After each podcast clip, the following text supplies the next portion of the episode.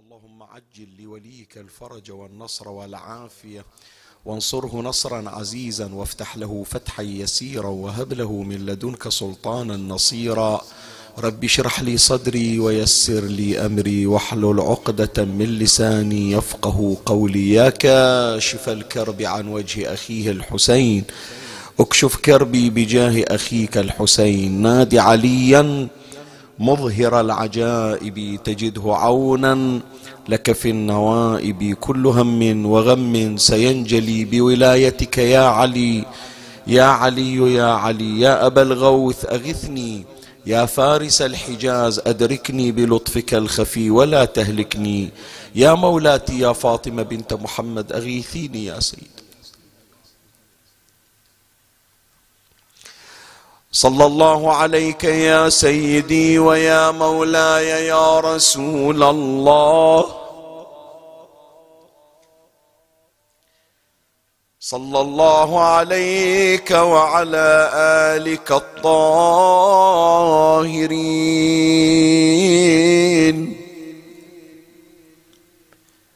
فاز من اعتصم بكم وأمن من لجأ إليكم يا ليتنا كنا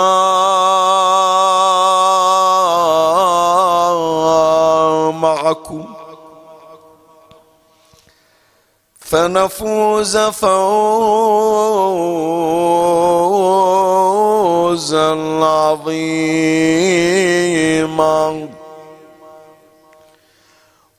وقد ورد في زيارة أمين الله.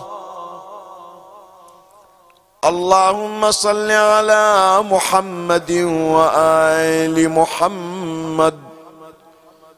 وعجل فرجهم والعن عدوهم. اللهم إن قلوب المخبتين إليك والها وسبل الراغبين إليك شارعا وعلى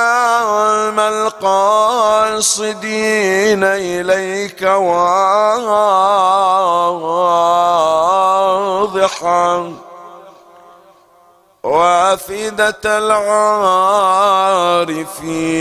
منك فازعا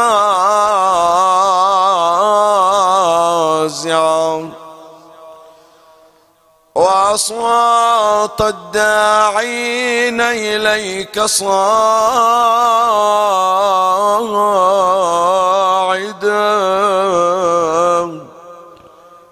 وأبواب الإجابة لهم مفتحا وصل اللهم على محمد وآله الطاهرين.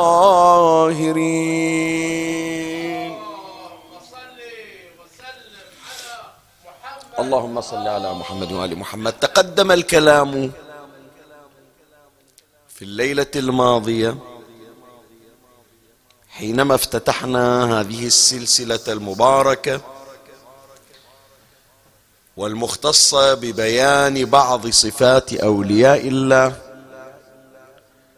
كما جاء وصفهم في زيارة أمين الله المعروفة. ومرور سريع لتنشيط الذاكرة اولا ولمن لم يدرك الحلقة الأولى ثانيا. إحنا في حديثنا في الليلة الماضية أشرنا إلى زيارة أمين الله وما لها من الشأن وما لها من الأثر.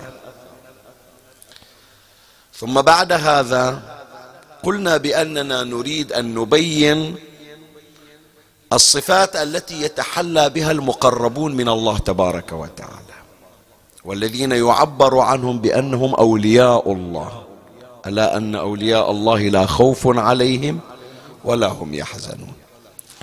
وهذا طبعا يعني بغرض لأنه إحنا من نقول ولي الله دائما يتبادر الذهن إلى أمير المؤمنين سلام الله عليه وإلى الأئمة عليهم السلام. فأنت تقول اليوم موجود واحد يمشي بين ظهرانينا واحد مثلا في السوق واحد مثلا موظف في دائرة واحد يبسط مثلا على الرصيف يبيع له سمكة ويبيع خضرة تقول هذا فلان ولي من أولياء الله يستغرب. يستغربون البعض حتى أولادنا. تقول فلان ولي الله. شلون شيخنا؟ ولي الله مو علي بن أبي طالب. إحنا مو في الأذان نقول أشهد أن عليا ولي الله. فيتصورون بأن هذه الصفة فقط لأمير المؤمنين. بعضهم هالشكل عنده تصور أن هي الصفة فقط لعلي يعني حتى ما يصير تقول للحسن أو تقول للحسين أنه ولي الله. بعضهم حتى من أطفالنا الشكل لأنه ما سمع في الأذان قال أشهد أن الحسين ولي الله. ما سمع مثلا في الأذان أشهد أن علي الرضا ولي الله. يسمع دائما أشهد أن عليا ولي الله. فيستكثر أن هذا اللقب يمشي إلى الأئمة. هذا إذا كان يستعظمه ويستكثرها على الأئمة. شلون تقول له بأن فلان إلا ويانا في السوق عنده دكان مثلا افرض واحد يبيع طيب واحد يبيع عطور واحد صايغ واحد مثلا إحنا نسميه بالخليج بزاز يبيع بز يبيع قماش يقول هذا ولي من الأولياء. شلون يصير؟ هذه ولي من الأولياء صفة صفة من صفات أمير المؤمنين. جيبها إلى هذا البايع؟ يستنكرونها البعض تمام؟ والحال يا إخواني لا. الروايات تشير إلى أن الله تبارك وتعالى أخفى أولياءه بين عباده. كما أخفى ليلة القدر. ليلة القدر ما ندري متى هي. 23 رمضان 21 رمضان 17 رمضان 19 رمضان 27 رمضان ما ندري. عليك أن تحييها. ليش؟ حتى تدورها. كذلك أولياء الله يا إخواني الأرض لا تخلو منهم. لكن ولي الله ما يطلع لك ويقول لك أنا ولي الله تعال بوس إيدي. ولي الله ما يجي يتباهى إليك دائما يبحث عن التخفي. ليش؟ أولا يترك لك مهمة البحث عنه. لأن البحث عنه بحث عن الله تبارك وتعالى. فتزداد علاقتك بالله أكثر بالبحث عن وليه هي واحدة من الأسباب. الشيء الثاني وهذه من أسرار الأولياء يا إخوان هذا شوف كله كتمهيد وإفاضات تأتي بخلاف ما هو معد ومهيأ ومحضر. بس هذا أيضا من الفوائد التي تجي. من فيض المنبر ومن فيض عطائهم. حتى تعرف شلون هذا المنبر منبع اللطف الإلهي وألطاف محمد وآل محمد صلوات الله عليهم. الشيء الآخر يا إخواني ليش الأولياء يتأخفون؟ لأنه تقدير الناس لهم احترام الناس لهم تبجيل الناس لهم. هذا من الرزق الإلهي هذا من التكريم الإلهي هذا من العطاء الإلهي. فهم يريدون الجزاء من الله ياخذون كامل في الآخرة. ما يريدون أن أجرهم في الآخرة؟ يشيلون منا ربع يشيلون منا ثلث. ليش؟ قال أنت بالدنيا مو الناس تحترمك وتقدرك ومن يشوفونك. ولي الله إجا وباسوا إيدك وباسوا قسطك. أخذت قسم من الجزاء. الآن غيرك إلا ما نعرفه ومن الأولياء أعطيناهم جزاء كامل. أنت منتوف من هذا الجزاء. مأخوذ من هذا الجزاء. فلهذا تشوف أولياء الله يريدون يأخذون الحصة كلها المكافأة كلها في الآخرة. يقول شو أسوي أنا؟ الناس قدرتني لو ما قدرتني. لا واحد يضيع جزاء باقي بجزاء فاني الناس عادتها يا إخواني اليوم أحبت باكر تبغى. متقلبون كتقلب أمواج البحر. تمام لولا البحر يوم تشوفه هادي يوم تشوفه مضطرب متقلب. الناس هم هالشكل. فأنا إيش أسوي؟ الناس قدرتني لولا ما دام جزائي محفوظ في الآخرة وما يتغير أريد جزائي في الآخرة. فلهذا ما يريدون يطلعون أنفسهم. ينكشف يا إخواني أحيانا بأن هذا الولي ما يوم من الأيام خطر ببال أحد أنه عنده علاقة مع الله عز وجل. مثل ما خبرونا بعض أساتذتنا يقول اكتشفنا بعض الأشخاص يشتغلون وظائف وضيعة في نظر الناس. يعني يمكن يتفاجئ البعض بعض من الأولياء الصالحين. تدري شو يسوي؟ يروح يدور له وظيفة إلا أصلا الناس من تشوفه يوخرون عنه. ليش؟ حتى لي واحد يظن بأن هذا الشخص قريب من الله ويدخل تالي العجب في قلبه. فكما أخبرنا بعض أساتذتنا الله يذكره بالخير يقول اكتشفنا أن بعض الأولياء يعمل حش السامعين والمكان شنو؟ في الكنيف تنظيف المصا... المجرى الصحي. شايف؟ اصطلحنا نقول البواليع مثلا كذا. يقول ألجأ إلى هالوظيفة حتى ما أنا عرف ومر عليكم إذا تتذكرون يا إخواني في ذكرى رحيل وشهادة سيدنا القاسم ابن الإمام موسى ابن جعفر. ذكرنا إحنا فيما قبل شهادة القاسم ابن الإمام الكاظم عن عيسى ابن زيد الشهيد تتذكرون لولا؟ أنه عمل سقاء. سقاء من الصبح ياخذ البعير ياخذ الجمل ويدور والناس هذا يشتمه وهذا تأخرت وهذا كذا وهو لا ولي من الأولياء. ليش؟ يقول لك عيش متخفي. فواحدة من أغراض خفاء الولي شنو هو؟ أنه الأجر يريد يأخذه بالآخرة كامل. واحد ومن أغراضه أيضا يقول أنا بالأخير بشر. البشر معرض إلى غلبة الشيطان والشيطان مو إلا يجيب لك امرأة حسنة يحليها بعينك. مو إلا يجيب لك فلوس حتى تغريك. واحدة من أساليب الشيطان شنو؟ هذا متدين هذا ملتزم. شهوة الجنسية ما تعمل فيه. شهوة المال ما تعمل فيه. شهوة المنصب ما تعمل فيه. لكن حب الظهور تخبله تجننه حب الظهور. يتونس من يقولون فلان أشهر خطيب فلان أشهر رادود فلان خش آدمي فلان كذا. أوه خلاص عقله يروح. وهذا الذي وقع فيه بلعم ابن باعورة بعد أن حمل حرفا من الاسم الأعظم. فهو هذا الولي يقول أنا ليش أبتلي؟ اليوم هذولا وياي يبوسون ايدي باكر لو يمشون عني. خاف أقول وينهم اليوم ما إجوا صلوا وراي؟ وينهم اليوم ما إجوا حضروا مجلسي؟ وينهم اليوم ما واحد قدرني مثل السابق؟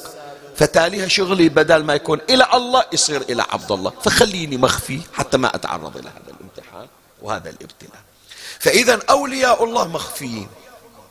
وظيفتنا إحنا نفتش عنهم ونقصد الله تبارك وتعالى عن طريقهم. ليش أدور على الولي يا إخواني؟ أدور على الولي بلكة الله يعطيني كلمة من عنده. هالكلمة تغير مجرى حياتي؟ بل هذا الولي يوم من الأيام يدعو لي دعوة فتنفتح لي أبواب الإجابة.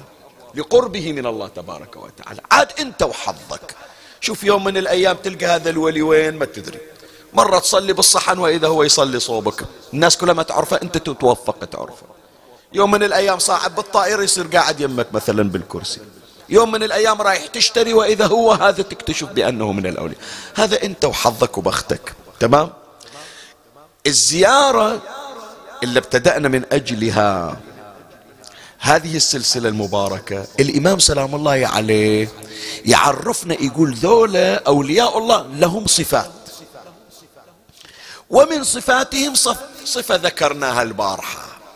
صفة الإخبات. اللهم إن قلوب المخبتين إليك والها وتكلمنا عن الإخبات ما هو وتكلمنا عن المخبت من هو وهو الشخص المتواضع الذي لا يصدر منه الشر الذي الناس ترجو خيره وتأمن شره والذي عبر عنه النبي صلى الله عليه وآله بأن المسلم من سلم الناس من يده ولسانه. شايف؟ ثم ذكرنا صفات المخبتين في القرآن. وذكرنا بأنهم يواظبون على ذكر الله تبارك وتعالى. ومن وإذا ذكروا الله تبارك وتعالى مثل ما قال عنهم القرآن شي يصير بهم؟ وجلت قلوبهم. ويصبرون في المصائب. وينفقون مما رزقهم الله تبارك وتعالى. القرآن ذكر صفاتهم. وقبل تجاوز هذا المطلب يا إخواني لابد أشير إلى شيء. لابد أشير إلى شيء. من تمر على هالعبارة وتقراها إن شاء الله توفقون يا إخواني أنه ليلة كل ليلة من ليالي الأسبوع تقرون زيارة أمين الله. ذكرنا لكم كرامات هذه الزيارة وأنها مجربة لقضاء الحوائج. وإخواني وأخواتي اللي ودوا إلى الرسائل اللي قالوا شيخنا عندنا حوائج استمرت لسنوات دون قضاء. زيارة أمين الله من مفاتيح أبواب الحوائج. جربوها بيقين. تقرونها بنية قضاء الحوائج وتيسير الأمور. مجربة. وذكرت لكم القصص في هذا الأمر. زين.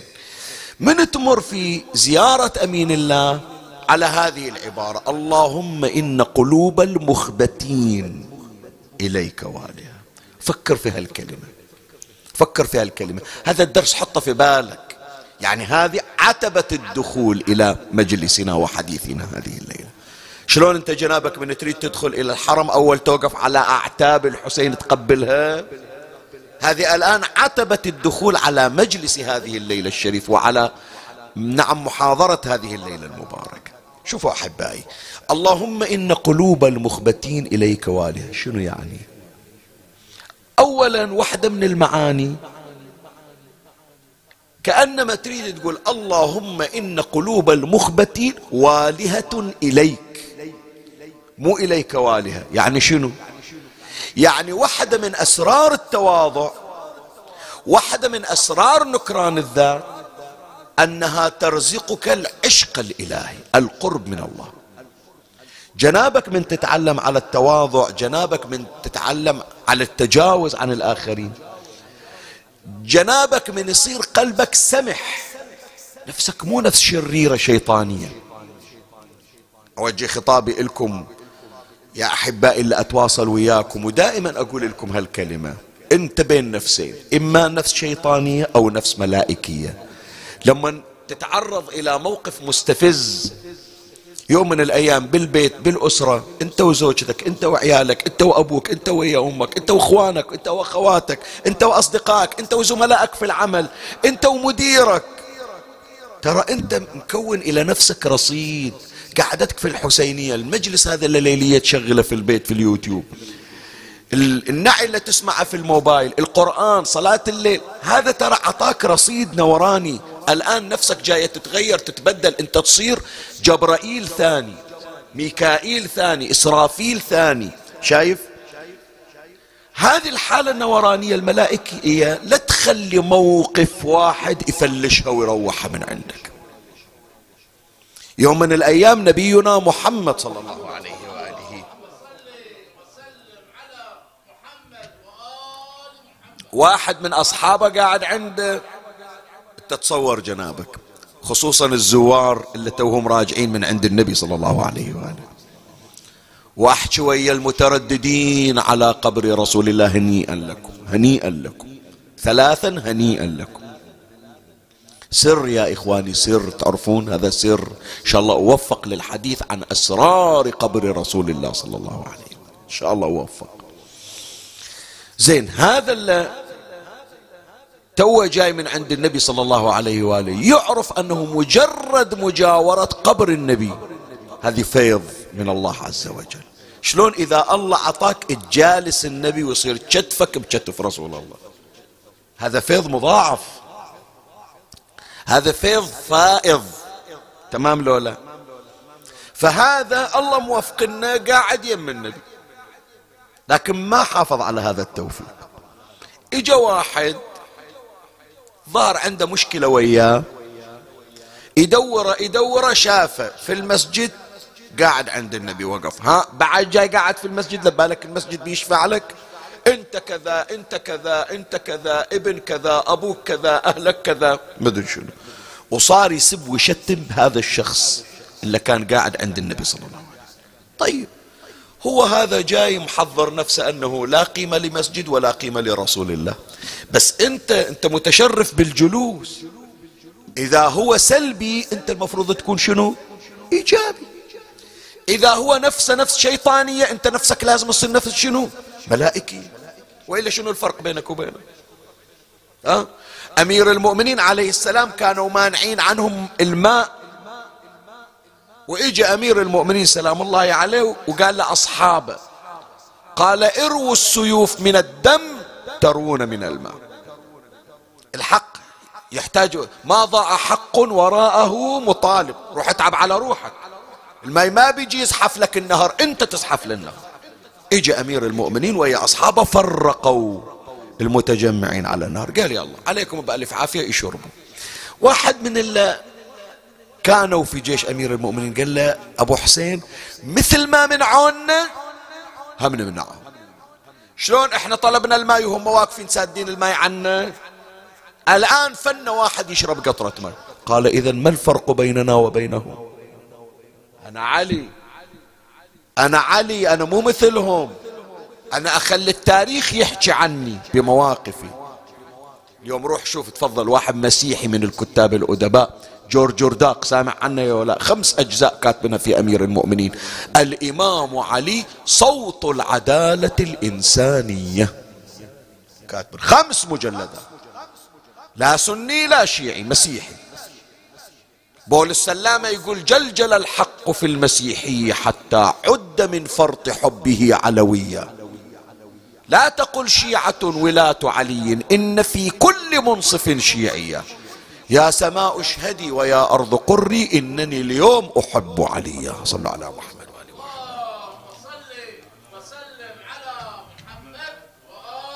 بالله عليك لو أمير المؤمنين منع الماء مثل ما قبله منع الماء شو اللي يجبر هذا المسيحي أنه يعشق علي؟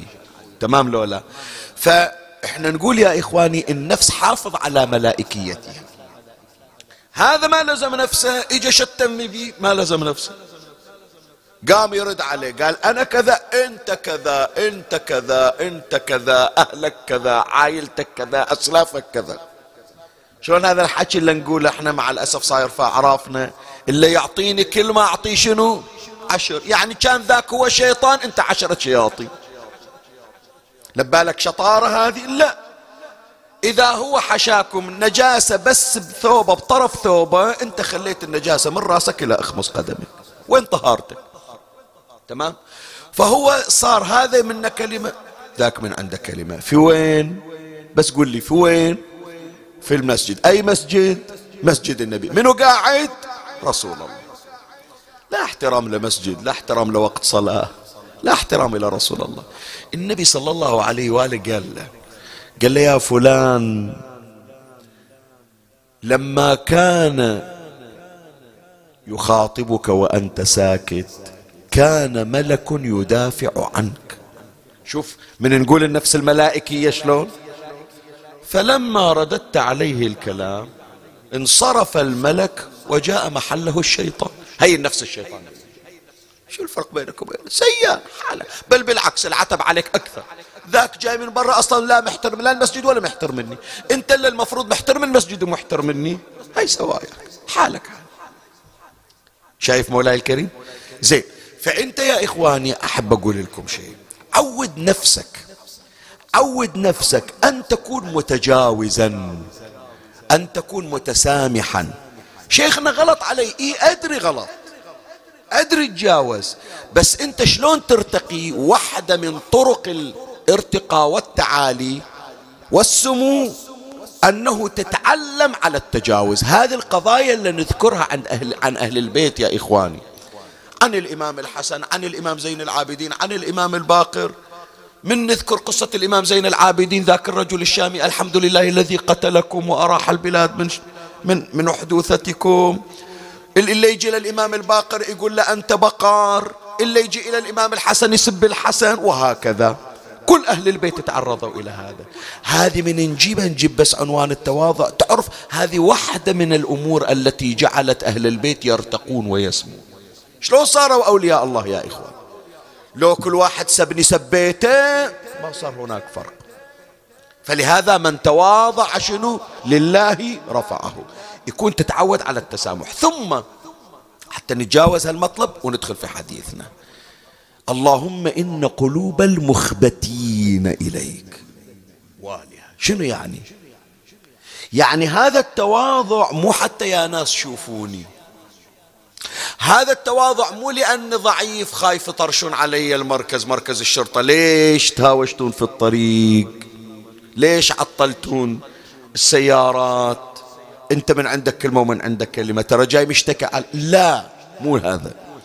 وإنما تجاوزي لله تسامحي لله تواضعي لله.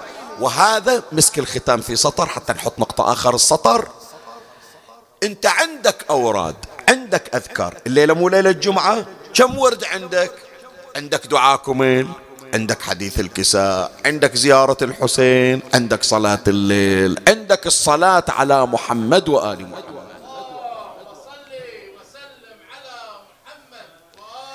واحدة من أورادك واحدة من أذكارك واحدة من الأمور المقربة إلى الله اللي تسويها الليلة شنو؟ أن تتعلم التواضع. الليلة خلي الأم في البيت يمكن عادة إذا نرفزوها أولادها ترفع صوته. تمام؟ مو موجود عندنا في البيوت خصوصا بعضهم يقول شيخنا هالبلوى هذه اللي نزلت علينا هالفيروس العام والسنة مجننا فقدنا أعصابنا. انظر إلى تواضعك وردا ذكرا. ذكرا. إحنا ما جربناها في الحاج شفناها أبو علي لو لا. ساعات واحد يضايقنا في الطواف ساعات واحد يدفعنا في الطواف. ليش ما تتحكى عليه؟ ليش ما ترد عليه؟ ساعات واحد يغلط يمكن ذاك البعيد يسبك يشتمك. ليش ما ترد السبة والشتمة؟ شي يقولون إلك؟ شيخ ياسين دير بالك عليك شنو؟ إحرام. أنت محرم. لا تضيع إحرامك. عادل حجي لولا. دير بالك عليك إحرام. أنت صور نفسك في البيت عليك إحرام. لكن الإحرام ما تشوفه. بدي من ليلة الجمعة. بدي من هاي الليلة ليلة الجمعة. عندك مجموعة أعمال. عندك أدعية زيارات واحدة منها التواضع. سمعت كلمة في البيت أتجاوز عنها. حتى هذا التجاوز يقربني إلى الله. من البيت أتعلم في الشارع. فلان طلع علي سبني شتمني أذاني. أتعلم التجاوز والتزكي كما كان أئمتنا. شوف نفسك تلقائيا ترتقي فتكون من أولياء الله. جعلنا الله وإياكم من أولياء الله. هذا كان تلخيص إلى بحث الليلة الماضية. توسعنا فيه من أحب الرجوع إليه. لمن لم يشاهد حلقة البارحة. نأتي الآن إلى صفة ثانية من صفات أولياء الله وهي صفة الراغبين. اللهم إن قلوب المخبتين إليك والهة وسبل الراغبين إليك شارعة. فإحنا الليلة إن شاء الله نتحدث عن الصفة الثانية من صفات أولياء الله. نسأل من الله تبارك وتعالى أن يوفقنا وإياكم ونلتمس من سادتنا الأطهار من مولاي أبي الفضل العباس المدد والعون والغوث ونهدي لإمامنا صاحب العصر والزمان. هذه الليلة أينما كنتم؟ في بيوتكم في الشارع في مجلسنا ثلاثا بأعلى الأصوات. هدية للإمام المنتظر الصلوات بأعلى الأصوات. اللهم صل اللهم صل على محمد. اللهم صل على محمد وآل محمد. اللهم صل على محمد وآل محمد. قلنا أنه من صفات أولياء الله أن يكون مخبتا. الصفة الثانية أن يكون راغبا. راغبا إلى ما عند الله. حتى تعرف الولي هذا الذي يرغب فيما عند الله. زين شيخ ياسين إحنا إن شاء الله راغبون إلى الله. إيش نرغب عند الله؟ الليلة لو عندي سيد محمد شوية بتعكز عليه بس أنتم صيروا اللي الليلة إلي سيد محمد. شت ما تتمنون من عند الله. بماذا ترغبون من عند الله؟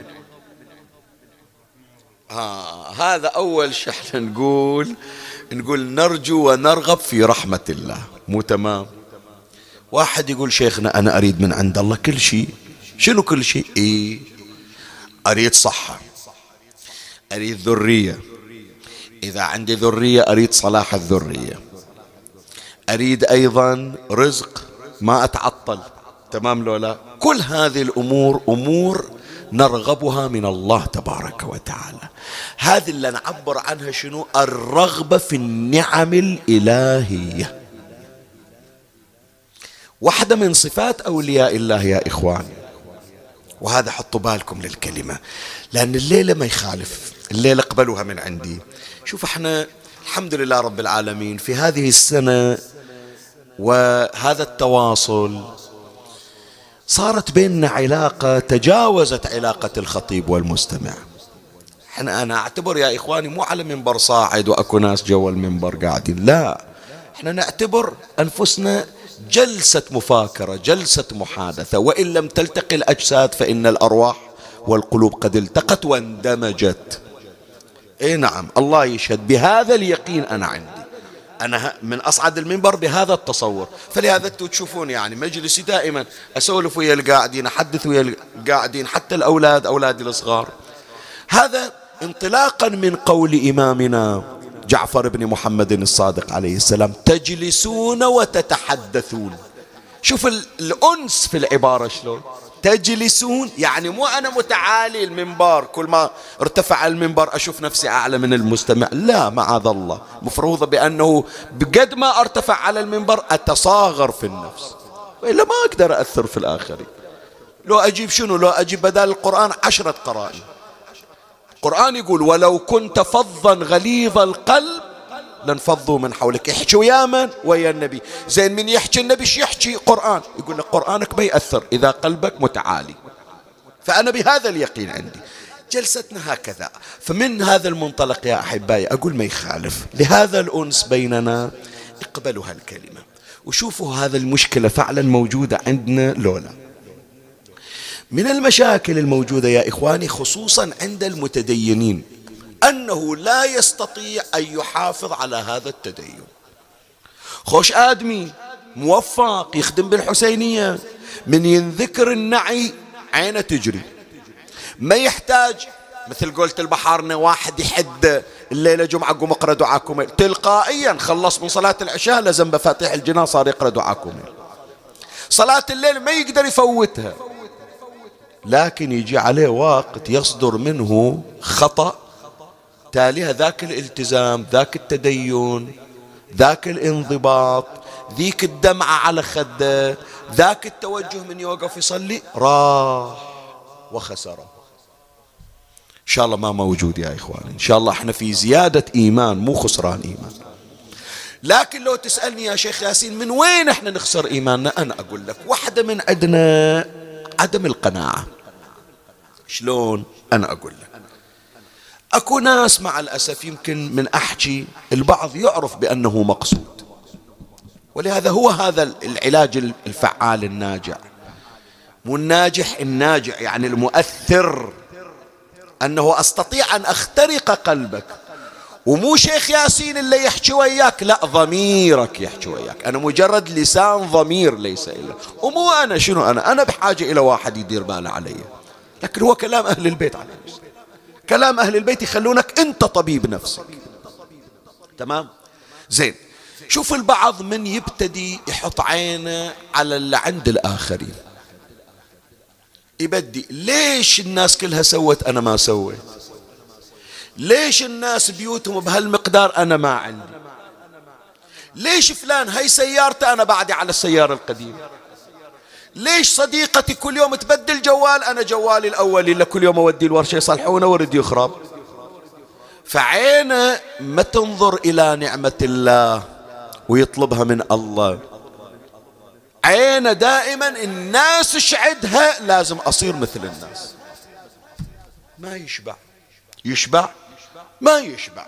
ما دام هو ما عنده قناعة تاليها حتى الرصيد الإيماني اللي سواه يخسره.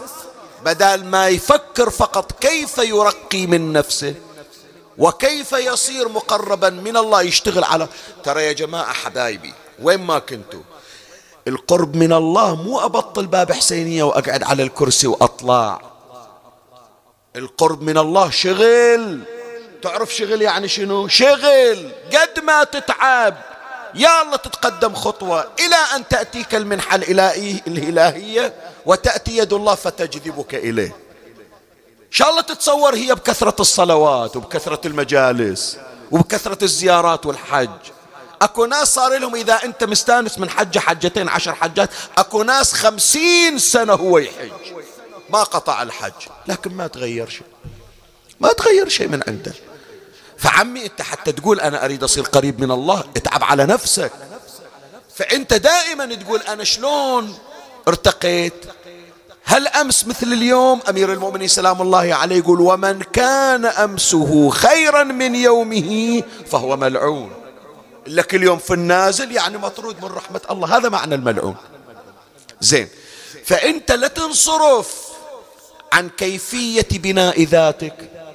وتقعد بس تفكر شلون أنا أشبع بطني وفرجي وشلون أفكر دائما في إشباع غرائزي ولذاتي ما تشبع. عمرك ما تشبع. وتخسر رصيدك الإيمان. واليوم لاحظوا يا إخواني أنا أحكي لك الآن 2021 أتحكى وياك الآن في سنة 2021 بشرفك أبو حيدر جماعتنا أنتم القاعدين وأنتم اللي في بيوتكم. هالسنين هذه قبل خمسين سنة كان موجود مطاعم قد اللي موجودة الآن. رد علي قول موجود محلات كثر الموجودة الآن. شوف الإغراءات. يريدك ما تشبع عيونك. انت يشبعك مطعم واحد. لا أسوي لك خمسين مطعم. ادخل إلى المول أو السنتر شوف كم محل متكرر. ليش؟ ليش التنافس؟ ليش السباق؟ يريدك خلاص لا تفكر في الله. فكر إذا إذا هذا الموبايل اللي عندك أطلع لك موبايل. ما أريد أحكي بأسماء. كل يوم ما طلع لك موديل جديد. بعض السيارات تتبدل القصة مالتها اللون مالها الشكل مالها. ما تغير فيها شيء. الموبايل ما يتغير من عنده شيء. بس يريدك بس تفكر شلون أن اللي عند الناس عندك. وتاليها تنسى شيء اسمه الله تنسى شيء اسمه حسينية تسمى شيء اسمه دعاء كميل أي كميل منو هذا كميل دعاء كميل أي دعاء؟ أنا أعرف دعاء حتى أعرف كميل والسبب شنو؟ أنه مد عينه إلى ما عند الناس ونسي أن يكون راغبا إلى الله تبارك وتعالى. واضح مولاي الكريم؟ شوف القرآن شي يقول. ترى هذه إذا صارت عندنا يا جماعة الركضة وراء متع الحياة ولذائذها ما نلتفت أنه إحنا نخسر رصيدنا الإيماني. تالي نشوف أنفسنا والعياذ بالله والعياذ بالله. صرنا مجرمين من حيث لا نشعر. صدق أحكي لك يعني. شوف روحك عقب الإيمان. تاليها وإذا شوية شوية تنسال أثار صرنا مجرمين وإحنا ما نلتفت. شلون أنا أقول لك؟ هذا القرآن يبين إلنا. قوله تعالى اسمع. ومنهم من يلمسك. أول أقرأ لك الآيتين وأجيب لك القصة حتى تعرف شلون إحنا في خطر جدا في خطر. القرآن يقول ومنهم من يلمزك في الصدقات فإن أعطوا منها رضوا وإن لم يعطوا منها إذا هم يسخطون. ولو أنهم رضوا ما آتاهم الله ورسوله وقالوا حسبنا الله سيؤتينا الله من فضله ورسوله. إنا إلى الله شنو؟ راغبون. إحنا نريد من عند الله. الله بيعطينا بركة. ما الله عطانا بيعطينا. ما نخلي الناس يعطينا. احفظوا كلمات آبائنا وأمهاتنا يا إخواني. احفظوا كلمة آبائنا وأمهاتنا. هذول اللي تقول عنهم أميين ولا تقول عنهم ما درسوا وما طلعوا من جامعات. أنا أبو الجامعة. ترى ألفاظهم مأخوذة من أحاديث أهل البيت ومن القرآن. الأول هذه الآن ما صرنا ما نسمعها. كنا نسمعها من أمهاتنا وآبائنا. إذا جاء واحد قال ترى أخبرك طلع لي بيت بنيت بيتي عندي اليوم طلع لي ورثني عندي فلوس. شي يقولون الأولين؟ رب عطاك يعطينا. تمام لولا؟ تسمعها اليوم هذه الحكاية لو راحت. ما يقول أنا راح آخذ اللي عندك. يقول لا اللي أنت حصلته مو من عندك مو من مراجلك من عند الله. والله مو بس إلك الله إلك وإلي. فاللي عطاك يعطيني ربنا عطاك يعطينا القرآن جاي يربيهم على هذا الأمر. خلاهم النبي في محل امتحان. في غزوة يقال لها غزوة حنين في السنة العاشرة للهجرة. ذيك السنة كانت حساسة في حياة النبي صلى الله عليه وآله ليش؟ لأنه بعد فتح مكة دخلوا في, الأس... في الإسلام جماعة غصبا عليهم. يعبر عنهم التاريخ والقرآن بأنها المؤلفة قلوبهم. شنو يعني المؤلفة قلوبهم؟ يعني هذا مو جاي حتى يصلي. لا النبي يدفع له يقول شوية شوية خليه يرغب في الإسلام بالفلوس تالي أنا أتعب عليه إلى أن يتغير إلى أن يتبدل. وفعلا أكو بعض الأشخاص دخلوا طمع في الغنائم تاليها لا حبوا الدين بس أكو أشخاص لا ما يدورون إلا المصلحة. فذيك السنة سنة كانت حساسة. النبي صلى الله عليه وآله أعطى من الغنائم يسمونها غنائم هوازن مبلغ ضخم محصلين. أعطاها النبي إلى مجموعة من ذول المؤلفة قلوبهم. إلا كانوا في الإسلام قبل. شوف من أقول لك من العين تصير ما تفكر في اللي عند الله تفكر في اللي عند الناس. يصير مجرم لو ما يصير مجرم. هذا واحد كان يصلي وراء النبي. هذا واحد كان دائما في الصف الأول خلف رسول الله. الله امتحنه والنبي امتحنه بكم فلس بس؟ قال السنة في هالحرب ما منعطيك منقصر عليك. مو يعني خلاص ما عندك شيء لا منعطيك. لكن ما منعطيك نفس كل سنة. أكو ناس نريد نعطيهم. هذا بأمر من الله مو من عندي. تدري هذا إيش قال للنبي؟ ما قال رسول الله ولا قال نبي الله ولا قال أصلي وراه لأن فكر فقط أنه قصروا علي كم فلس. اجى إلى النبي تدري شو يقول له؟ يقول له اعدل يا محمد. إيه؟ تعرف شنو أعدل يا محمد؟ يعني شنو؟ يعني يعني انت ظالم. قصر عليه النبي بس كم درهم بس مو أكثر. اعدل. مو تقص علينا. مو تقشمرنا. النبي صلى الله عليه وآله قال مع الأسف تعبتون. تعبتون وراح تعبكم هباء منثورا. هذا كان اسمه ابن أبي الخويصرة. وحط بالك.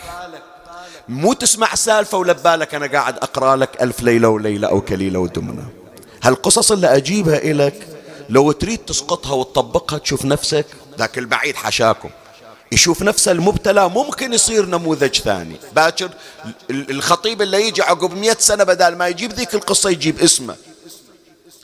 هذا يسمونه ابن أبي ذو الخويصرة. يقول للنبي صلى الله عليه وآله اعدل يا محمد انت ظالم. ما حد ظلمنا كثرك. النبي صلى الله عليه وآله من سمع قال له ويلك. إن لم أعدل فمن يعدل؟ إذا العدل ما تحصل من محمد تحصل من منو؟ تحصل من كسرى فارس لو قيصر الروم. العدل أنا علمتكم أنا عدلي عدل الله. قال لا لا ما تعدل. واحد من الصحابة قام قال يا رسول الله بس أعطني ضوء أخضر رخصني شوف أطير راسه. قال خليه خليه خليه. خليه راح تشوف هذا ختام حياته شلون يصير. وفعلا هذا اللي تسمع عنه اللي جتهم النبي وقال له أنت ظالم. هذا تاليها هو اللي أسس حركة الخوارج. ابن أبي ذو الخويصرة هو اللي أسسها. وخلى خلى الخوارج يقطعون الرؤوس ولا أفرزت الدواعش مؤخرا. من وين يا جماعة؟ المنشأ شنو؟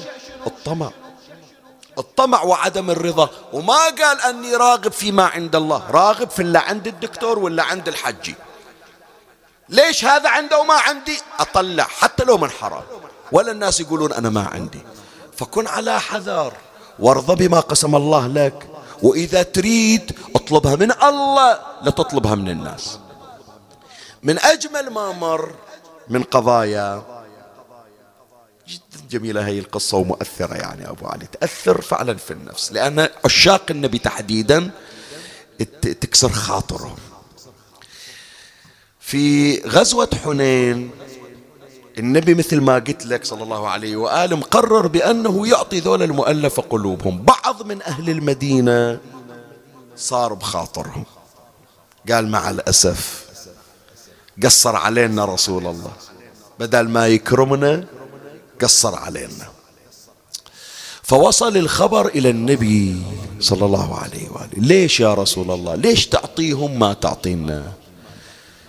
يعني أنت تفرق بين المهاجرين والأنصار. وصل الخبر إلى رسول الله صلى الله عليه وسلم من وصل الخبر إلى النبي؟ رسل إلى زعيم الأنصار سعد ابن عبادة. قال له سعد؟ قال نعم. قال كل الأنصار جيبهم. كلهم. وجمعهم أريد أحكي وياهم. قول لهم رسول الله يريد يحكي وياهم. إن شاء الله. الآن راح سعد ابن عبادة جمعهم. أنصار قوموا. رسول الله يريد يحكي وياكم بعض من المهاجرين قال يمكن أكو موعظة خلنا نروح وياهم. النبي من شافهم قال أريد بس الأنصار ما أريد واحد من غير المدينة. واحد من مكة واحد من اليمن يقوم موخر الحكي بس إلى الأنصار. صدق صارت القعدة كلها إلى الأنصار. إجا النبي صلى الله عليه وآله إيده بإيد أمير المؤمنين. سلام الله عليه. وقعد في أوساط الأنصار. خير يا رسول الله. شو جاي مرسل علينا خير؟ قال عندي حكاية وياكم. اي تفضل يا رسول الله إحنا نسمع. فالنبي صلى الله عليه وآله قال لهم قال لهم بس أريد أسألكم ثلاث أسئلة ردوا علي. اي تفضل. إحنا حاضرين بالخدمة. قال ألم تكونوا ضالين؟ فهداكم الله بي. شوف الكلمة. وصدق يعني لو تتأمل بس في المفردات تكسر الخاطر. يعني أنت تخيل أنا أحكي وياك. إيه أحكي ويا نفسي قبل لا أحكي وياك. لو اليوم انت ناوي على المعصية والذنب وتشوف رسول الله واقف قدامك يقول لك ليش؟ ليش؟ من غيري أنا ومن غير شفاعتي تقدر تطب الجنة؟ ليش؟ فالنبي يحكي وياهم يقول لهم ألم تكونوا ضالين فهداكم الله بي؟ قالوا بلى ولله المنة ولرسوله. جميلك على راسنا من فوق. قال يعني تقر؟ قالوا إيه؟ قال زين. ألم تكونوا على شفا حفرة من النار فأنقذكم الله بي؟ لو ما جيتكم. كانوا الآن تسجدون للأصنام واحدكم يحفر الحفرة ويدفن بنيته. قالوا بلى. ولله المنة والفضل ولرسوله. ما نطلع من جزاك يا رسول الله. قال بعد. السؤال الثالث. ألم تكونوا قلة فكثركم الله بي. قالوا بلى. ولل ولله المنة والفضل ولرسوله. قال قبل لا أجيكم. كل يوم ما صار عليكم حرب كل يوم ما شوفوا اليوم.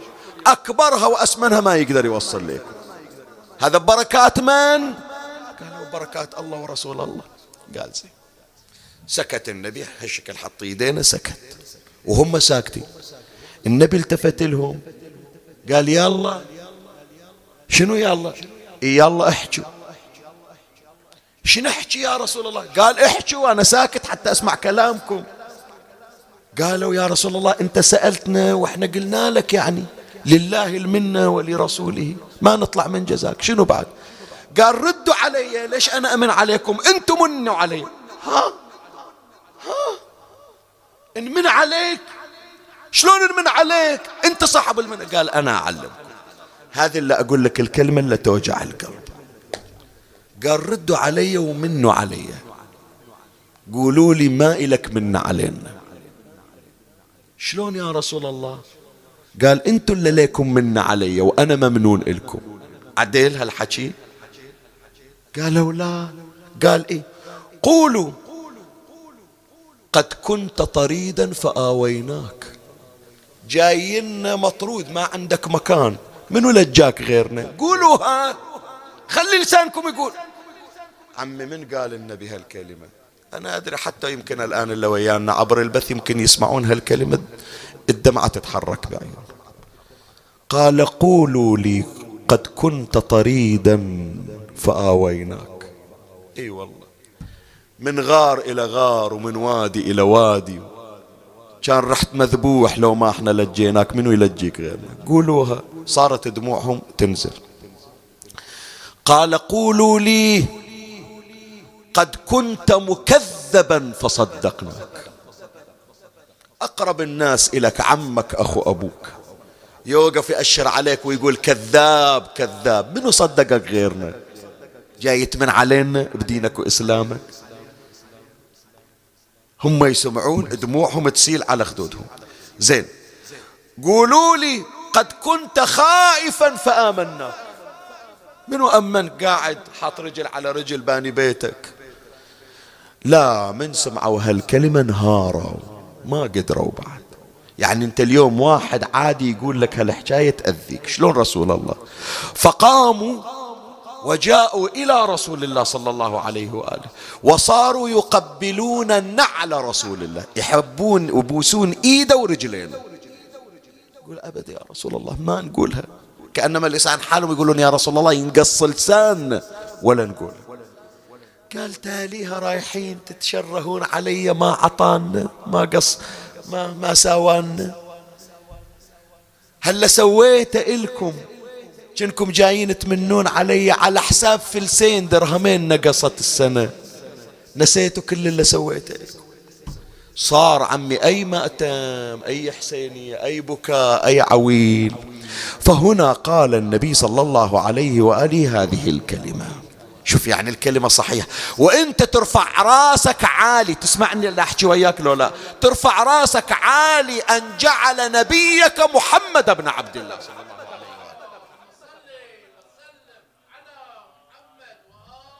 إيش أقول لك لو لا الليلة روح افتح الإنترنت وشوف إيش صاير. شوف الناس مخلين آلهتهم وربهم فيران لو لا مخلين آلهتهم وربهم بقر لو لا مخلين آلهتهم وربهم أفاعي لو لا وبعض الأشياء يقبح البوح بها. أنت مخلي وسيلتك إلى الله من هو؟ سيد الخلق. أشرف المخلوقات. سيد الموجودات. بلغ العلا بكماله كشف الدجى بجماله ورق السماء بنعاله صلوا عليه وآله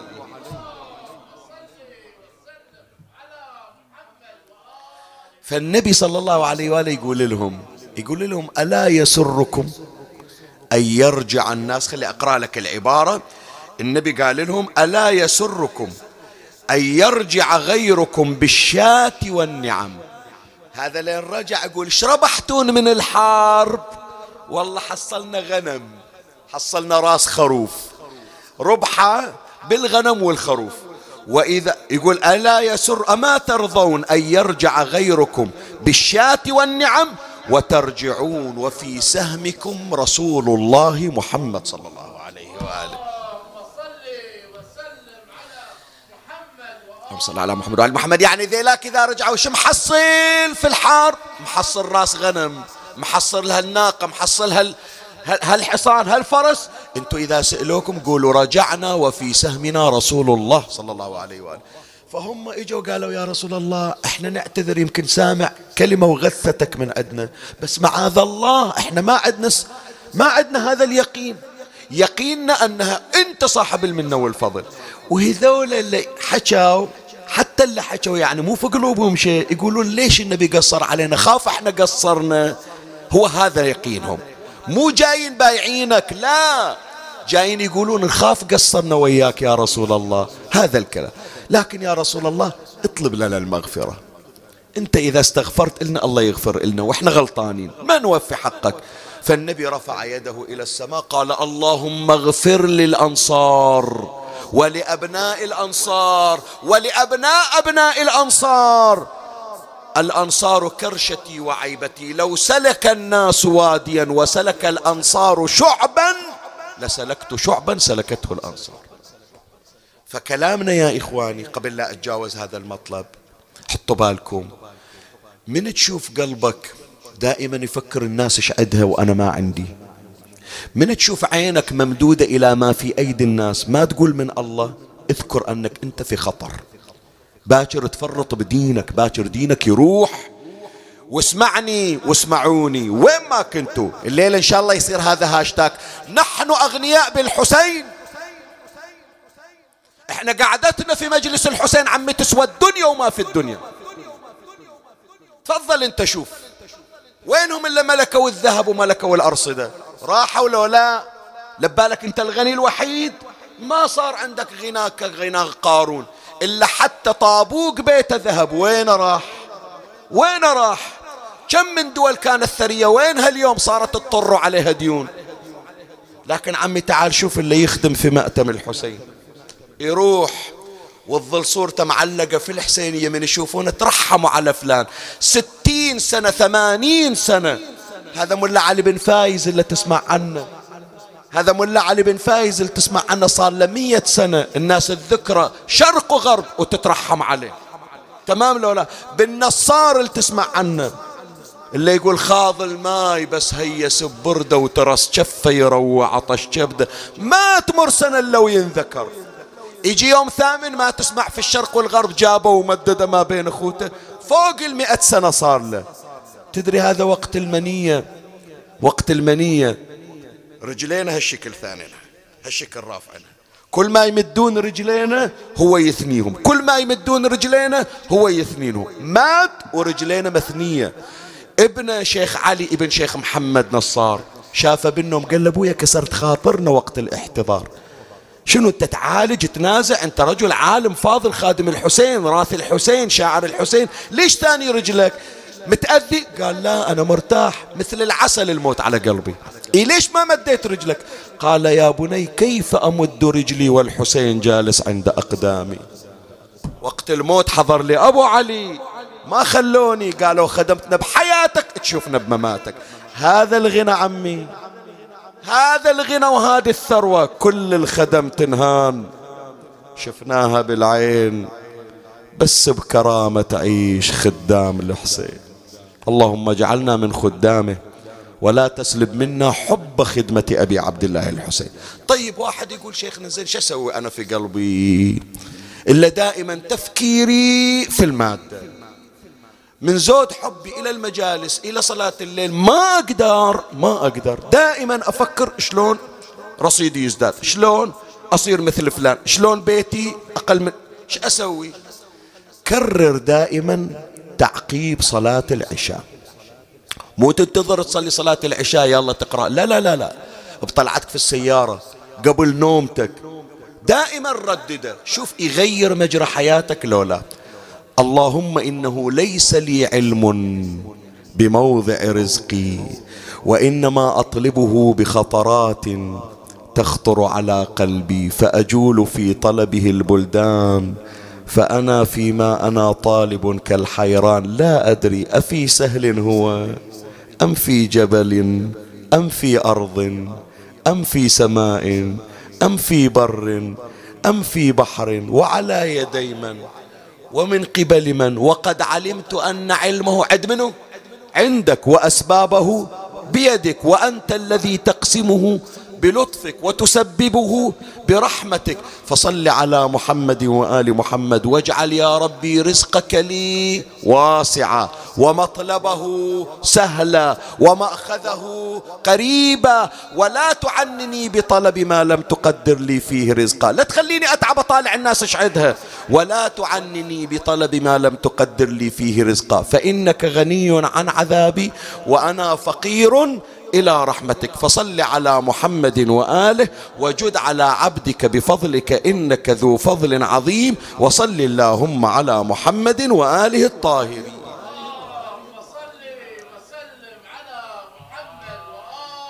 فإذا أول شيء يا إخواني إحنا راغبين إلى الله. راغبين بشنو؟ راغبين راغبين بنعم الله تبارك وتعالى. ما يهمنا الناس عندها لو ما عندها عندنا الله هو المنعم وهو المعطي وهو المتفضل. هذه أول درجة. تجي درجة أرقى من هذه. شوية ما يخالف الليلة جمعة أعطني هالربع ساعة. أنا أبوس إيدك الليلة تسمح لي بهالمقدار الربع ساعة. ذكرنا كله يقرب إلى الله. كله في فضائل أهل البيت عليهم السلام. ما نطلع لا يمين ولا يسار. ونستنير بأنوارهم ونهتدي بهداهم. صلوات الله عليهم. الدرجة اللي أرقى في الرغبة إلى الله. شنو هو؟ هذه تهمني أنه أنا أأكد عليها لأن البعض يجي يقول شيخنا صدق يعني أحكي لك جماعة كانوا يتصلون هالشكل يقولوا يقولون شيخنا ما ظلت معصية من معاصي الدنيا إلا وارتكبناها. إيه. بعضهم يقول إيش تتصور شيخنا؟ إيش تتصور؟ شي يخطر ببالك؟ كل ذنب كل معصية سوينا. الما يخطر ببالك هم سوينا. بس اكتشفنا أن الدنيا كلها ما بها حظ ولا بها خير. هذول اللي كانوا ويانا يعينونا على المعاصي.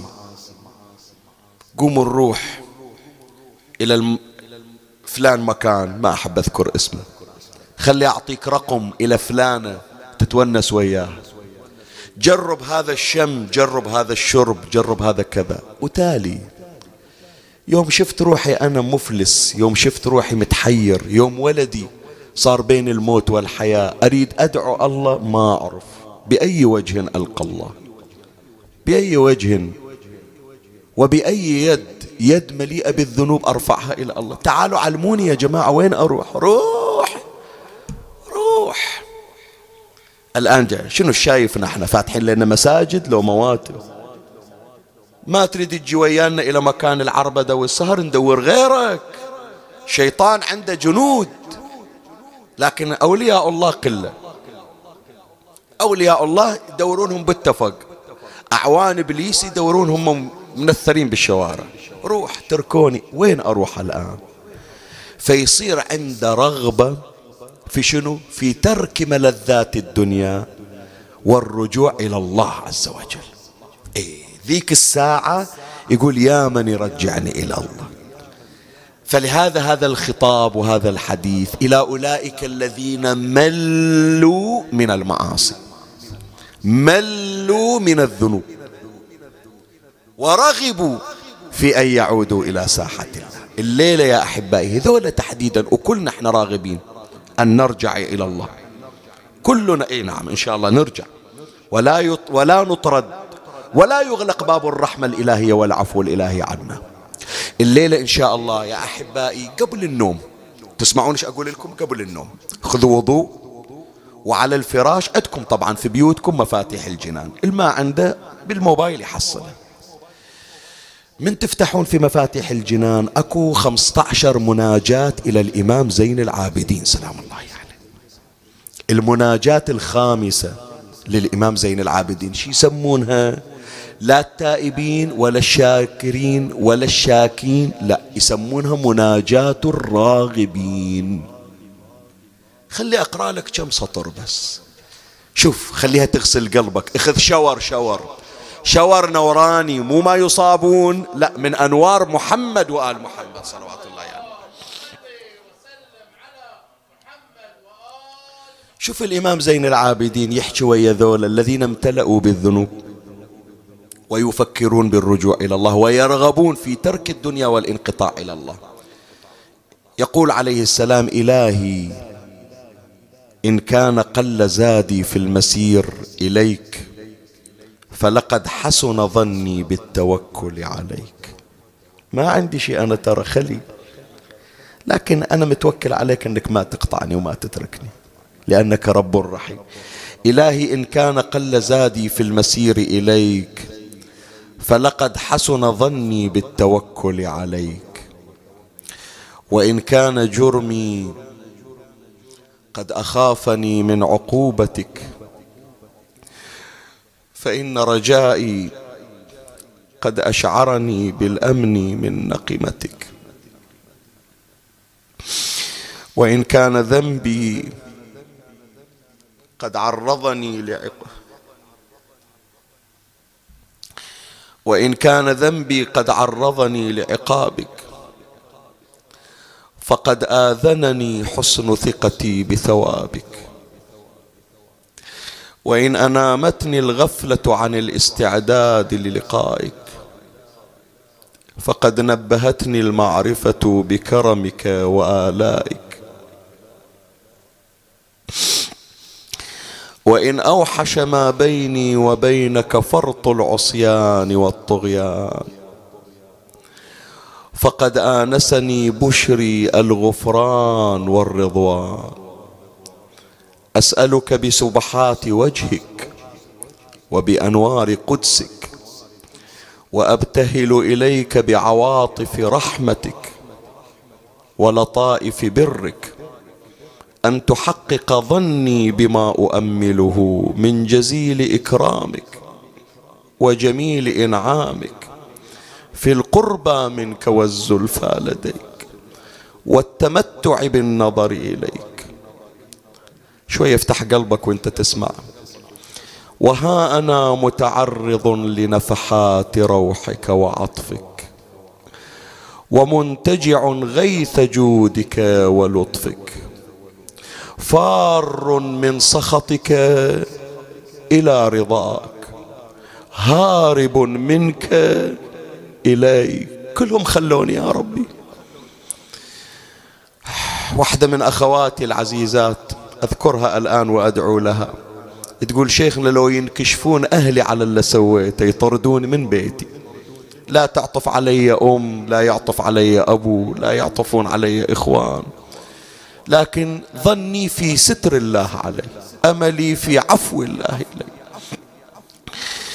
فار من سخطك إلى رضاك هارب منك إليك راج أحسن ما لديك معول على مواهبك مفتقر إلى رعايتك. شوف حبيبي اسمعني إيش أقول لك؟ إحنا صار لنا ساعة نقرأ. كل اللي سمعت انساه. من أول ما قلت صلى الله عليك إلى الآن كل اللي سمعت انساه. لو تتذكر في مجلسي بس هالكلمة هي تكفيني. أريد أذكر لك هالقصة وأختم حديثي. في زمن موسى الكليم عليه السلام ماكو ماي انقطع المطر. إجوا بنو إسرائيل إلى موسى. قالوا له يا كليم الله مطر ما عندنا ماي ما عندنا عطاشة بهائمنا راح تموت إحنا راح نموت زرعنا يبس. سر ربك أن ينزل المطر علينا. قال كلكم تطلعون وياي ونصلي صلاة الاستسقاء. أنا الله ما يريد إلي دعوة. أنا كليم الله. بس أشيل راسي إلى السماء الله ينزل المطر. بس أريدكم وياي. إن شاء الله. يوم الثاني طلعوا كلهم بنو إسرائيل وياهم موسى وهارون. وقفوا. شار راس موسى رفع يديه إلى السماء. يا ربي عبادك عطاشا. يا ربي رحمتك. يا ربي أنزل علينا الغيث والمطر. ما نزل المطر. إيش صاير اليوم؟ تعطلت دعوة موسى. يا ربي أنزل علينا المطر. شيلوا أياديكم صيحوا يا ربي. كلهم وياه. يا رب استجب لكليمك موسى أنزل علينا المطر. حتى غيمة ماكو بالسماء. صاير؟ قال الآن أشوف ربي. قال له يا ربي بدر مني شيء مسوي شيء أغضبك علي ما تستجيب الدعوة؟ قال له لا حاشاك يا موسى ما عندك شيء. قال له ليش ما تستجيب إلي يا ربي؟ قال يا موسى إن في الذين خرجوا معك عبد من عبادي يبارزني في المعاصي أربعين سنة. أربعين سنة. مو معصية ولا ثنت أربعين سنة مقيم على الذنب. كل يوم ولا قال أتوب. وإن شؤم معصيته حبس المطر عنكم. زين والحين قال يطلع ينزل لكم المطر. ما دام موجود ما دام هو موجود ما ينزل مطر. خليه يطلع.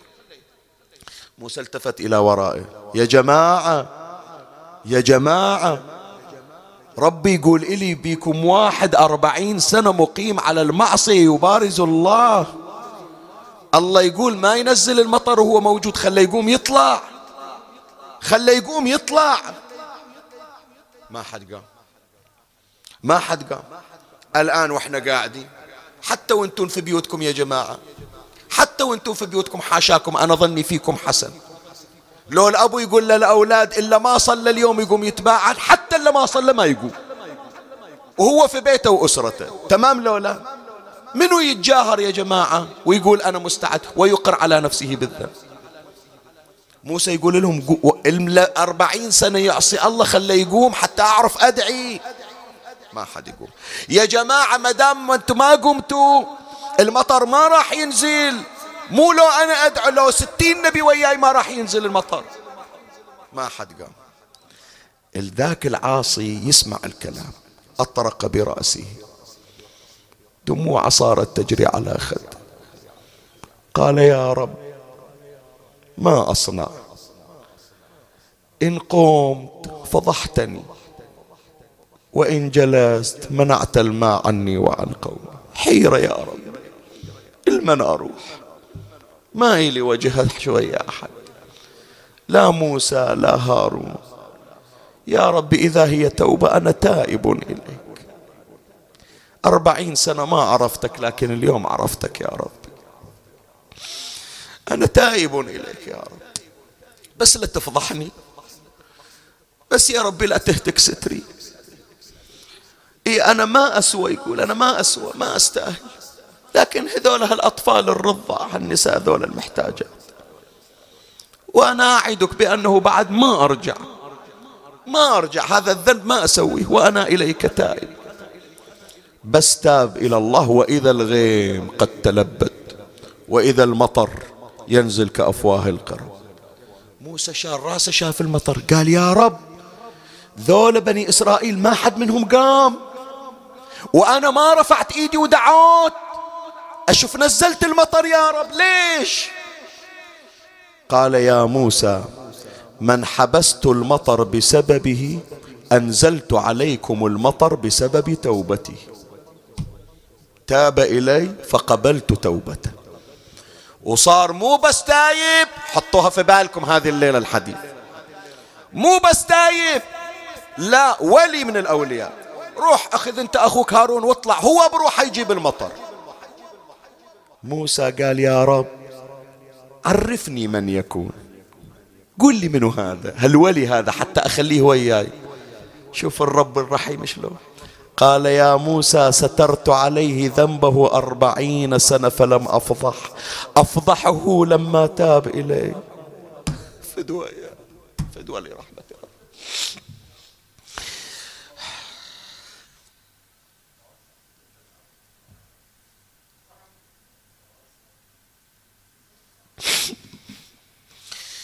يا ستار العيوب يا علام الغيوب يا كاشف الكروب اغفر ذنوبي كلها بحرمة محمد وآل محمد. إخواني وين ما كنتون في مجلسنا هذا في بيوتكم كلكم قولوا أستغفر الله من كل ذنب أذنبته وأسأله التوبة. ترى والله غير رحمة رب العالمين ما عدنا يا جماعة وحقك وشرفك. إي والله ما عدنا. حتى اللي يحبني. كم بي كم بيدعي لي؟ بيجي يوم لو أزعل وياه ينساني. لكن هذا هو الرب الذي لا ينسى. لا يظل ربي ولا ينسى. رحمتك يا أرحم الراحمين. ختاما يا إخواني بعد أقرأ لك أكثر من هذا؟ خلي أختم بعد. مجلسنا حصلناه إن شاء الله الليلة نور ليلة الجمعة حضرت لنا بأنوارهم عليهم السلام. شوف غرضي كله من هالمجلس هذه حالة انكسار القلب اللي عندك حالة النورانية. الليلة أنت خلاص عم انفتحت لك الأبواب. ليلة الجمعة سبعين باب من أبواب الرحمة. إن شاء الله مجلسنا واحد من هالأبواب. السلام. بس بعد الرغبة الأخيرة وبس الله يتوب عليك لا أن تكون أقرب إلى الله عز وجل. أقرب أقرب أقرب. أقرب حتى لو أنت قريب الليلة تكون أقرب. نبي الله شعيب عليه السلام بكى من حب الله شيخ الصدوق يذكر في العلل. بكى من حب الله حتى عميت عينه. شوف العشق الإلهي. هذا الرغبة الثالثة الأرقى. حطوها في بالكم. أن ترغب في عشق الله. أن ترغب في شنو؟ في عشق الله مو تقول أحب الله أريدك عاشق لله. شفت العاشق شلون ما ينام؟ ما يتهنى بأكل هالشكل أريدك. يزداد عشقك لله. شعيب عليه السلام من حبه لله صار يبكي حتى عميت عينه من زود حبه. ما يبكي على ولد مثل يعقوب. ما يبكي على آدم وطلعته من الجنة. لا يبكي من حب الله. عميت عينه. الله رجع بصره إليه. ظل يبكي حتى عميت عينه. الله رجع بصره إليه. ظل يبكي حتى عميت عينه ثلاث مرات. في المرة الرابعة أوحى الله إليه. يا شعيب مما بكاؤك؟ شي بتشيك إن كان خوفا من النار فقد أجرتك. ما بتدخل النار خايف من النار ما بتدخل النار. وإن كان طمعا في الجنة فقد أبحتك. الجنة كلها إلك هالبكاء ليش؟ قال يا رب ما بكيت خوفا من نارك ولا طمعا في جنتك وإنما طمعا في حبك وقربك. ما أريد بس مجرد حب أريد أصير أنا أحب الخلق. فقال الله عز وجل يا شعيب أما إذا كان هذا لأخدمنك كليمي موسى بن عمران. شوف اللي يحب الله شلون يخلي الخلق كلهم يخدمونه. قال نبي اللي هو أرقى من عندك درجة أخليه يجي يشتغل عندك عشر سنين خدام يرعي لك الغنم. إيش سوى شعيب؟ حتى يحصل هالحب والرضا الإلهي بكى إلى أن راحت عينه. بعد ما انذبح طفل على صدره. إي والله. شوف عزيز الحسين عزيز الله الحسين شلون. شوف حبيب الله الحسين شلون. شعيب عنده مثل أبو فاضل؟ شعيب عنده مثل علي الأكبر؟ شعيب عنده مثل عبد الله الرضيع؟ مو تقول لي عينين شعيب عميت. عينين ألف شعيب ما تعادل عين أبو فاضل. تسمع إيش أقول لك لولا؟ عين شعيب عميت والله خدم موسى. لو مليون شعيب. ما أقول لك عين العباس ما تعادل رمشة شعر من رموش أبو فاضل. تدري هالعين هذه إذا شافتها زينب شي يصير بحالها؟ إيش قدنا جلسنا الليلة منظور ببركاتك يا سيدتي. ما أطلع من جزاك يا مولاتي. حسين رضيعه على صدره. والسهم في نحره. بعض أساتذة المنبر وبعض أساتذة الحوزة من المحققين الفضلاء المجتهدين. لا زال على قيد الحياة يرزق. أنا ما شفت الرواية بس أنقلها عنه. وهو محل ثقة. ثقة الأساتذة. يقول السهم يوم إجى إلى رقبة الرضيع. لأن حرملة من رمى السهم ما كان من مكان بعيد من مكان قريب. وعنده قدرة خارقة هذا الخبيث. فالسهم من إجا ورقبة الطفل صغيرة وناعمة السهم ذبحه من الوريد إلى الوريد. فراس السهم دخل بهالجانب وطلع من الجانب الثاني. وين ثبت؟ في ذراع الحسين. يعني التصقت رقبة الرضيع بذراع الحسين. يا جماعة هذا ما حد يقدر يشوف هالمنظر. هالمنظر ما حد يقدر يشوفه يقولون في سنة من السنوات ما أدري خمسين سنة ستين سنة في كربلاء رادوا يمثلون واقعة الطف. جابوا اللي يمثل شمر جابوا اللي يمثل شبث جابوا اللي يمثل عمر بن سعد. بس من إجابوا اللي يريدون يمثلون حرملة ما حد وافق. قال ما عندي قلب طفل أذبحه ما عندي قال قالوا جيبوا واحد ما إله علاقة بالإسلام ولا بالتشيع. حتى السنة ما رضيوا دوروا واحد ما أدري مسيحي ما أدري صاب بيقولون. قال أنا ما إلي علاقة خلي أجي أمثل وانتهت. يمكن أحصل إلي مبلغ أو غيره. إيش تريد من شو تريدون مني أسوي؟ قالوا نريدك توقف وتأخذ هذا القوس وهذا السهم. مزيف مو حقيقي. وراح يجي واحد يمثل الحسين. وشايل طفل على ذراعه وراح يحكي حكي. من نعطيك الإشارة؟ أنت حط السهم بالقوس وصوبه إلى هذا الواقف. على الطفل. وذبح على الطفل تمثيل. طفل ما بيشه وهذا سهم مو حقيقي. إجا ذاك اللي يمثل الحسين وقف. يا قوم أما فيكم حمية؟ هذا طفل لم يدر ما الغاية. ولم يرتكب الجناية وقد جف اللبن في صدر أمه ما ضركم لو سقيتموه شربة من الماء؟ من قال الكلمة ينتظرون هذا المسيحي أو الصاب يرمي السهم على الطفل بالتمثيل. ظل بس طالع ودموعه تصب. مخرج المسرحية يأشر عليه ارمي السهم!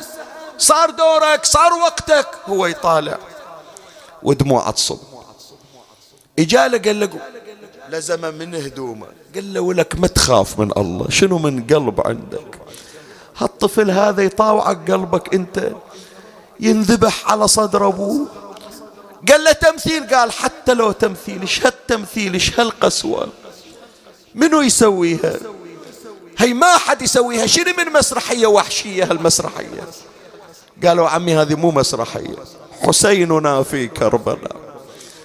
وقف يحمل هذا الرضيع. ثلاثة أيام مو شارب وقد رماه حرمل بسهم فذبحه على صدر أبي رجعت كربلاء ذاك اليوم رجع عاشوراء ذاك اليوم. ساعد الله قلبك يا أبا عبد. العالم ما تتحمل تسمع وتشوف تمثيل وإنت تشوف طفلك يرفرف على صدرك كالطير المذبوح. وفوق هذا حسين يأخذ الدم من نهر الرضيع ويرمي به إلى السماء ويقول اللهم إن كان هذا يرضيك فخذ حتى ترضى. يا رب إذا رضاك أذبح طفل مو طفل أذبح لو عندي ألف من عبد الله الرضيع والله أذبحهم بس ترضى عني يا رب يا حسين يا أبا عبد الله. جاءه النداء من السماء يا حسين دعه فإن له مرضعا في الجنة. هناك أم فاطمة هي اللي تتلقاه وترضعه أنت متى يتحمل قلبك يا حسين؟ بعد صدرك لاحق على المصايب. هذه أول المصايب على صدرك عبد الله الرضيع. بعد راح يجي نعل شمر الضبابي على صدرك وتجيك حوافر الأعوجية يا حسين. تلقى حسين. دم الطفل بيده بيده اشحال اللي يذبح بحضنه وليد إلا يوم شال طفله ووداه المستشفى على صدره. إن شاء الله يرجع طفلك بالسلامة وبالعافية.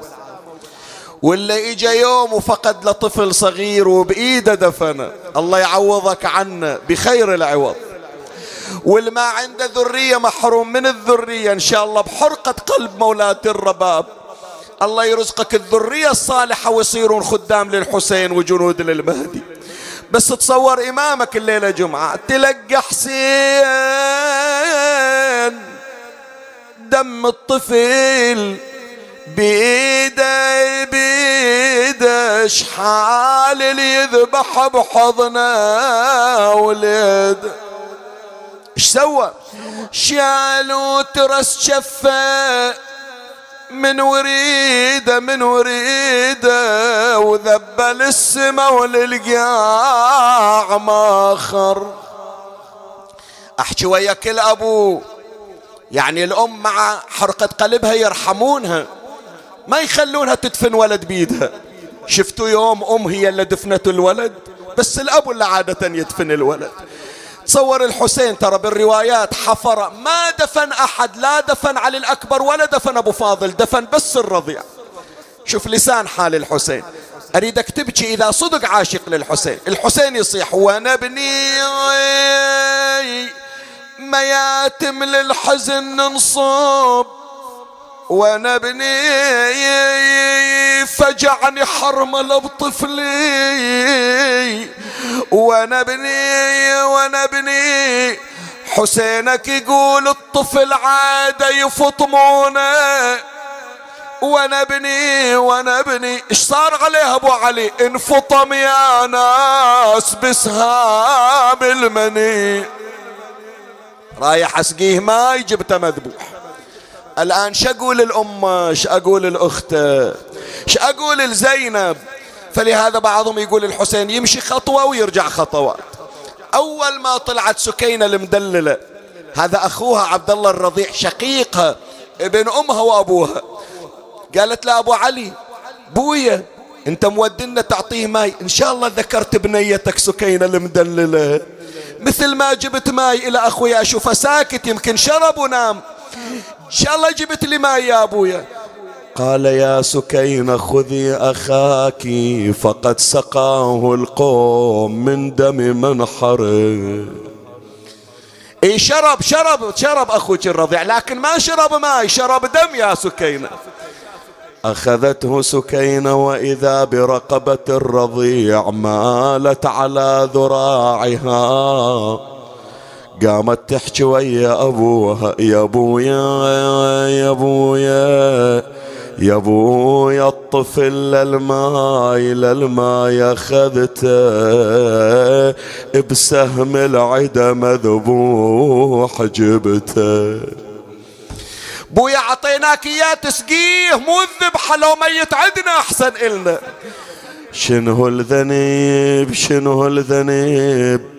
شنو الذنب خويا العملته لسانك على صدرك دلعته ونت سكينة طلعت زينب من الخيمة. ها أبو علي صاير بها سكينة تبكي؟ تو مرتفع صوتها صاير؟ قالت له عم عم تعالي تعالي شوفي. تعالي شوفي هالجنازة اللي عمرها ستة أشهر رقبتها مايلة على صوت. هذه البيت يمكن أول مرة أقرأ. ومؤذي مؤذي. خصوصا إن شاء الله إذا ماكو عندي بالمجالس بالبيوت واحدة فاقدة طفل توها وتسمع الكلام. من إجت سكي... زينب شافت عبد الله الرضيع وقد مالت رقبته ووضعت سكينة خده على التراب. زينب صاحت بلسان الحال سمعنا الأطفال يدللوه الله. من يجون إلى الطفل يريدون يباركون إلى أمه وأبوه ياخذونه يبوسونه مو يذبحونه صاحت يدللوهم يدللوهم. سمعنا الأطفال يدللوهم والأمهات يقمطوهم. ما شفنا الأطفال يذبحوهم الله. شنو من مجلس الليلة بعد بعد الليلة الدمعة الدمعة حارة خليها. هذه الأخت وتون وهذه العمة وتون وهذا الأبو يبكي. الأم شلون؟ الأم اللي ما عندها لها الولد تقول مثل ما ليلى ربت علي الأكبر أريد أربيه إجت شافت ولدها مذبوح. شالت الطفل دخلت به إلى الخيمة. كان الحسين يقول له زينب زينب روحي لحق عليه شوفي شو تسوي. ما إجت زينب وإذا الرباب وضعت عبد الله الرضيع في المهد وصارت تهز المهد بيدها. رباب إيش صاير بيك؟ ابنك مذبوح ليش مخليتنا بالمهد قالت لا زينب مو مذبوح وليدي شرب ما ينام خلي أهز بالكارو. صحيت يلجنت بالظلمة. تلالي تلالي تلالي. أنا ما ظنيت يا وليدي تالي. أدورا على يميني وشمالي. وعليك فاطمة البيت انت اللي تقرأ أنا أدورا على يميني وشمالي. أهز بالمهد والمهد. خالي خالي أثار الولد يا ناس غالي. والله لو مرض قلبك الليلة. يعني صدق الليلة ما إحنا عايشين بشهر جماد الثاني. رحنا لعاشور الليلة. ليلة الحادي عشر شربت الرباب ماء فدر اللبن في صدرها. إجت لها زينب شافتها تبكي رباب صاير بيج قالت شربت الماء. در اللبن في صدري ذكرت ولدي عبد الله. الله يساعد الأمهات الفاقدة. صاحت ولبنها لبنها دار النوح لوليدي لبنها وحن ما حنت الناقة. لبنها يما يما ثدا يمك ترى درت. لبنها لبنها يما ليش ما تلتفت لي بيت الختام أسألك الدعاء. ولدها سطرها الزمن من مثلي. ولدها على العين واخذ منها. ولدها ولدها. يما الأشد والأصعب ولدها. أطب للدار والقاها خلي. كنت السواد لناظري فعليك يبكي الناظر يا كوكبا ما كان. أقصر عمره وكذا تكون كواكب الأسحار. دعاكم يا أحبائي دعاكم ليلة الجمعة. اذكروا أصحاب الحوائج اذكروا المرضى اذكروا المنكوبين المكروبين اذكروا المغربين الآن أينما كانوا في أرجاء الأرض. إلا في عمل إلا في دراسة ومنقطع ما ويا أحد من أهله ويأنس بهذه المجالس ويرجو منكم الدعاء. فإليك يا ربي نصبت وجهي وإليك يا ربي مددت يدي. فبعزتك استجب لي دعائي وبلغني مناي. ولا تقطع من فضلك رجائي واكفني شر الجن والإنس من أعدائي يا سريع الرضا. اغفر لمن لا يملك إلا الدعاء فإنك فعال لما تشاء. يا من اسمه دواء وذكره شفاء.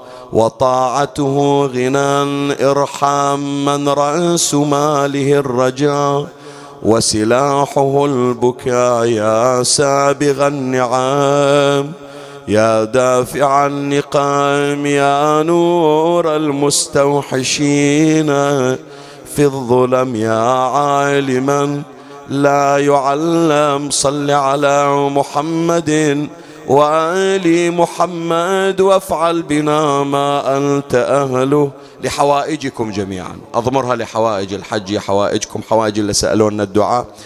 أختنا اللي صار لها حاجة عشر سنوات أرجو من الكل أن يدعو لها هذه الليلة.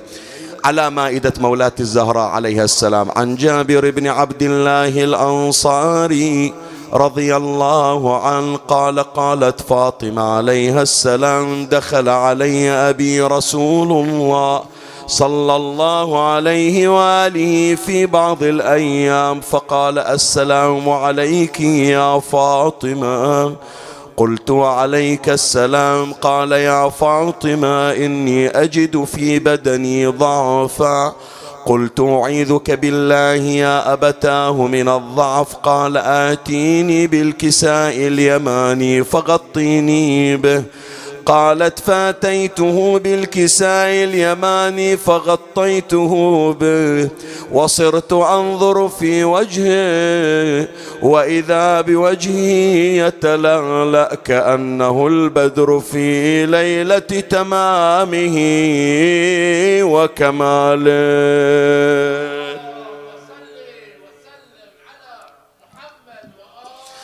إلهي بفاطمة وأبيها وبعلها وبنيها والسر المستودع فيها اقض حاجتها وحوائجنا وحوائج المحتاجين يا رب العالمين.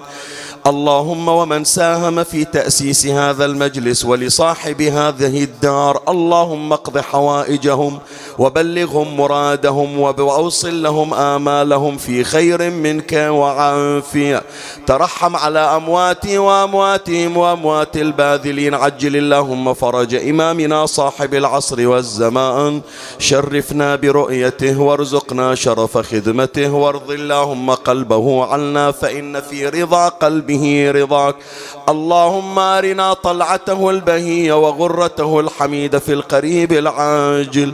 اللهم اجعلنا من زوار الحسين. اجعلنا يا ربي من الباكين على الحسين. أرنا وقت الموت رؤية وجه الحسين. ارزقنا في القبور حضور الحسين. وأدخلنا الجنة بشفاعة الحسين.